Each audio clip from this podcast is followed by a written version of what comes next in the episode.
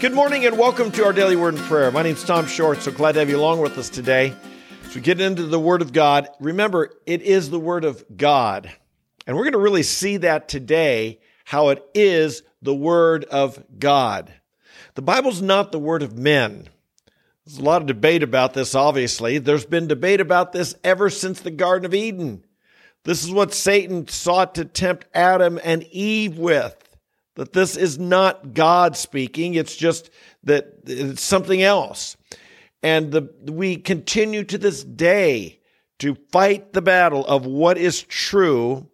Because if you live your life in accordance with what's true, your life will be blessed. But if you live your life in accordance with what is not true, in other words, you reject the word of God, watch out, you're in big trouble. So let's talk today about we're looking about Jesus, some of the things Jesus said. We've been looking at that in this past few weeks. And today we want to look at when he was tempted and how did he respond to his temptation. And I want you to realize you and I can be tempted in very similar ways. And so don't let this story just be something that happened 2,000 years ago. This is uh, what Jesus faced, is what you and I face. How he conquered it the temptation is how you and I will conquer the temptation. Are you ready? Here we go. Matthew chapter 4 The tempter came and said to Jesus, If you're the Son of God, command that these stones become bread. He'd been out in the wilderness. He was going through his time of testing, 40 days of testing, and he was hungry. And the devil said, Turn these stones into bread. You can do it. And by the way, he could have done it. But he answered and said, It is written, Man shall not live by bread alone, but on every word that proceeds out of the mouth of God.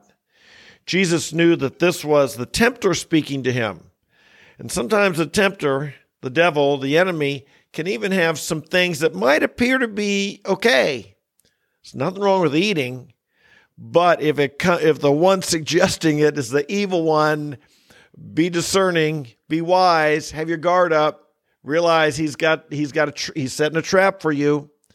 Be aware of it, don't walk into it. Well, so Jesus resisted that temptation. That would have been the lust of the flesh, correct? Then the devil took him into the holy city and had him stand on the pinnacle of the temple and said to him, If you're the Son of God, Throw yourself down, for it is written concerning you. It is written, He will command His angels concerning you. And on their hands they will bear you up so that you will not strike your foot against the stone. Isn't this interesting here?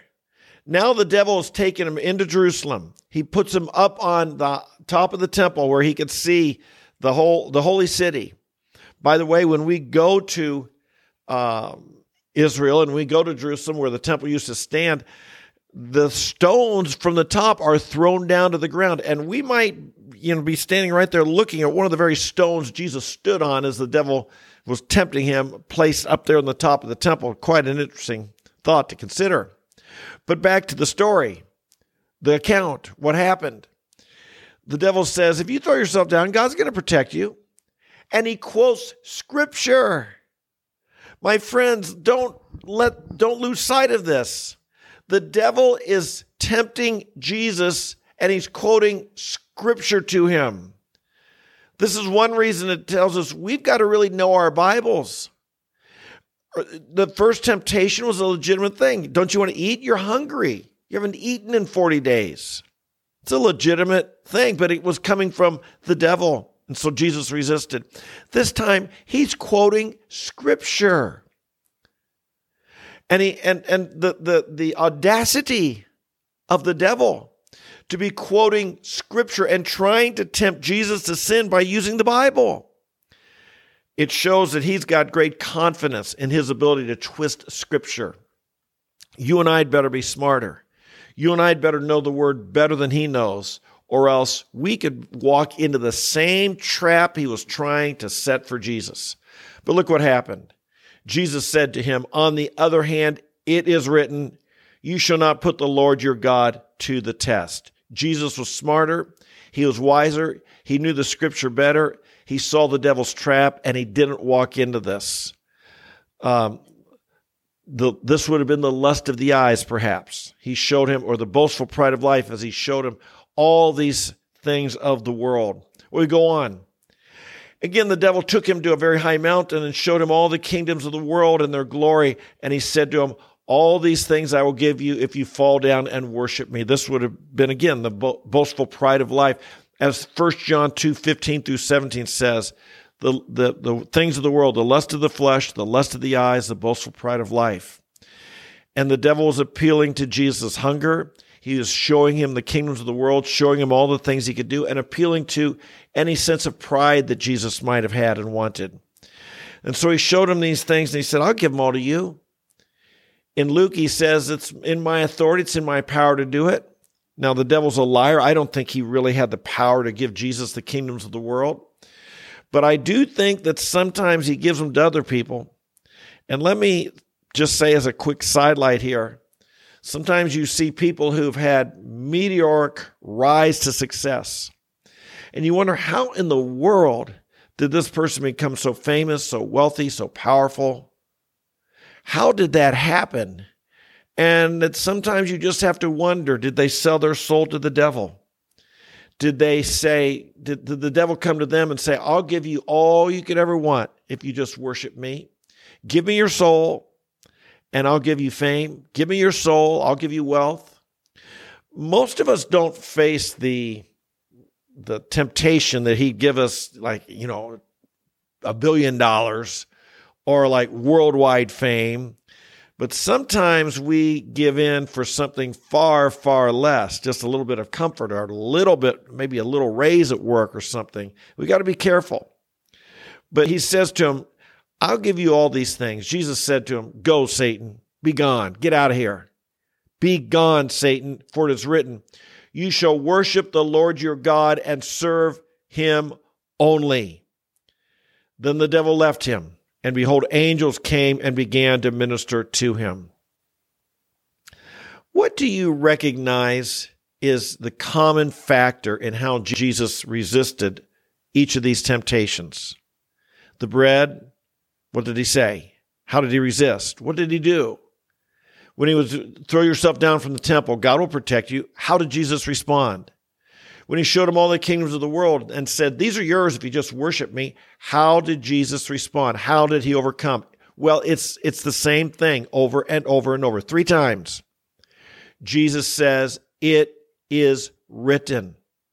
No, he said, I won't do it, for it is written.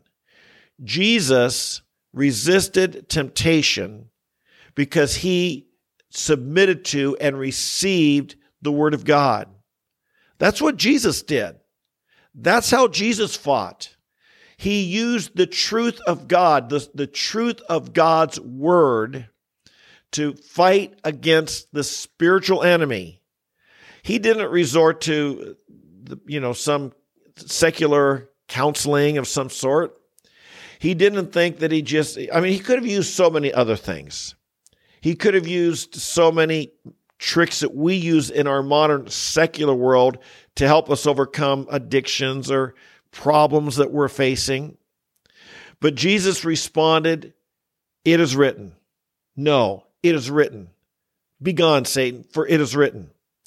He knew the scripture, he knew the word. And that's how he resisted. Keep in mind, Jesus Christ never sinned. It's important to understand a lot of people think he may have done it. No, he didn't. He was holy, innocent, undefiled, a spotless lamb. He couldn't have sinned because if he had, he could have never saved humanity.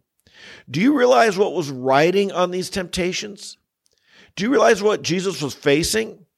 He knew that he was to be the sacrifice for the sins of the world. And he knew that to do so, he needed to be a spotless Lamb of God. He needed to be without sin. If he had his own sin, he would have had to die for that. The wages of sin is death, Romans 6:23. He would have had to have died for his own sins. But because he never sinned, he was able to give himself as a sacrifice for our sins. And so when Jesus was in the wilderness being tempted by the devil, you think, well, it's, it's just, you know, everyone gets tempted. Realize what was riding on this. The salvation of the world was at stake here. Had Jesus failed in this temptation, the whole world would have been lost. You and I could have never been saved. The hope of the Messiah saving us would have been over. Look at what Jesus faced. Look at the pressure he was under. You think you're tempted to sin? Boy, I'll tell you, I know the devil was bringing it. He, he was giving him all he had. And Jesus, how did he resist? No, it is written. We can learn something from this. Scripture in James 4 it says, Submit therefore to God, resist the devil, and he will flee from you. When you're tempted, submit to God and resist the devil. Can I add, there's a lot riding on, on when you're tempted too. Maybe more than we realize. I think there was more right when, when Eve was tempted and Adam was tempted. I think there was more riding on it than they realized. The consequences, ramifications were more significant than they realized. Brothers and sisters, we live in a time of intense spiritual battle. I mean, the world, it looks like it's going crazy. And, and behind it all, there's a spiritual battle. There's a spiritual forces at work. And you and I are to be weapons of righteousness in the hands of God. You and I are to be soldiers in the Lord's army in these days. So there's a lot riding on our temptation as well. Don't give in. Submit to God. Resist the devil, and he'll flee from you. That's the promise. The fight's not, not forever. You fight hard and he runs. We're commanded to take up the armor of God in Ephesians 6. And how do you do that? Stand firm, therefore, he says, having girded your loins with truth. What truth is he talking about there? The truth of God's word. The truth of the word. And so he goes on to say, in the spiritual battle, and take the sword of the Spirit, which is the word of God. That's how we fight. That's, where, that's how we fight, my friends, with the word of God the sword of the Spirit, the truth of God. So I have a question. What specific temptations do you face? Name them. Write them down. This is your homework for today. Write them down. Are you tempted with anger, lust, greed, division, pride, discouragement? Are you tempted to give up, lose heart? Are you tempted with vengeance? Uh, wh- what temptations are you facing? Write them down. And then for each temptation, find a specific scripture that addresses those temptations. Find them. If you can find them, if you can't, just Google it. Uh, how to how to what scriptural verses on anger? You'll come up with verses, scriptural verses on lust, scriptural verses on Bible verses on vengeance. You'll find the verses, write them down, memorize at least one of them believe them, and wield your sword against the evil one. Remember, we don't just get tempted on Sunday. A lot of people only Bible teaching they get Sunday morning. And that's not the time usually we get our greatest temptation. We get it through the rest of the week. That's why we got to get in the Word of God every day. And that's why you got to know it, learn it, believe it, and remember it. Jesus didn't open up the scrolls and read the Bible when, when the devil came to him in the wilderness. He had those verses memorized. They were ready to recite at the moment. We too need to be like this so that we can stand firm against all the all the temptations of the evil one. Father in heaven, we bless you today. We pray to you. We praise you. We thank you for the power of the word of God. It is the sword of the spirit. It is the truth. And the devil will flee when we resist Him with the weapons you've given. Oh Lord, we confess sometimes we just try in our own willpower, or maybe we just pray about it. Help us to realize, Lord, you want us to take up the sword of the Spirit, to fight back, to resist, to be strong, to submit to you and your word. Your word, we believe that your word is our hope. I pray, Father, for everyone here today. Oh God, make us strong and mighty. Help us to be people who walk with you in holiness. Help us to be people, Father, who are courageous because we've been, you said the righteous are as bold as a lion. I pray, Lord, if we stumble, we would quickly claim our forgiveness and get back up. But I pray also we would believe that we can walk firm and strong with you and we can resist the temptation, be it anger, lust, greed, discouragement, hopelessness, vengeance, anger, whatever it could be. Whatever it is, Lord, we thank you that your word gives us answers. We trust it, rely and we rely upon it. And we thank you today for our Lord Jesus Christ. That Jesus, you resisted every temptation, and you are qualified to be the Savior of the world as you gave your life for our sins. Thank you, and we bless you and praise you. Amen and amen. Well, this is obviously why we get in the Word of God every day, because we want to be winners, conquerors, victorious, champions for Christ. So if you're here with me today and you've stuck with me this long, thank you. I'm glad for those who come here day by day by day. If you're new, realize a lot of us come here every day. This is a daily Word of God, daily Word and prayer. We come here every day, 8:30 a.m. Eastern Time live or you can come later on the day. If you come live, you can put prayer requests in the chat and meet other people, but you can watch later in the day. My suggestion just set a time, whether it's live or at 10 o'clock in the morning or lunchtime or before dinner or first thing after dinner, whatever, set a time and then build it into your schedule. I love you guys, so glad to have you along. God bless you, and I'll see you tomorrow. Bye bye.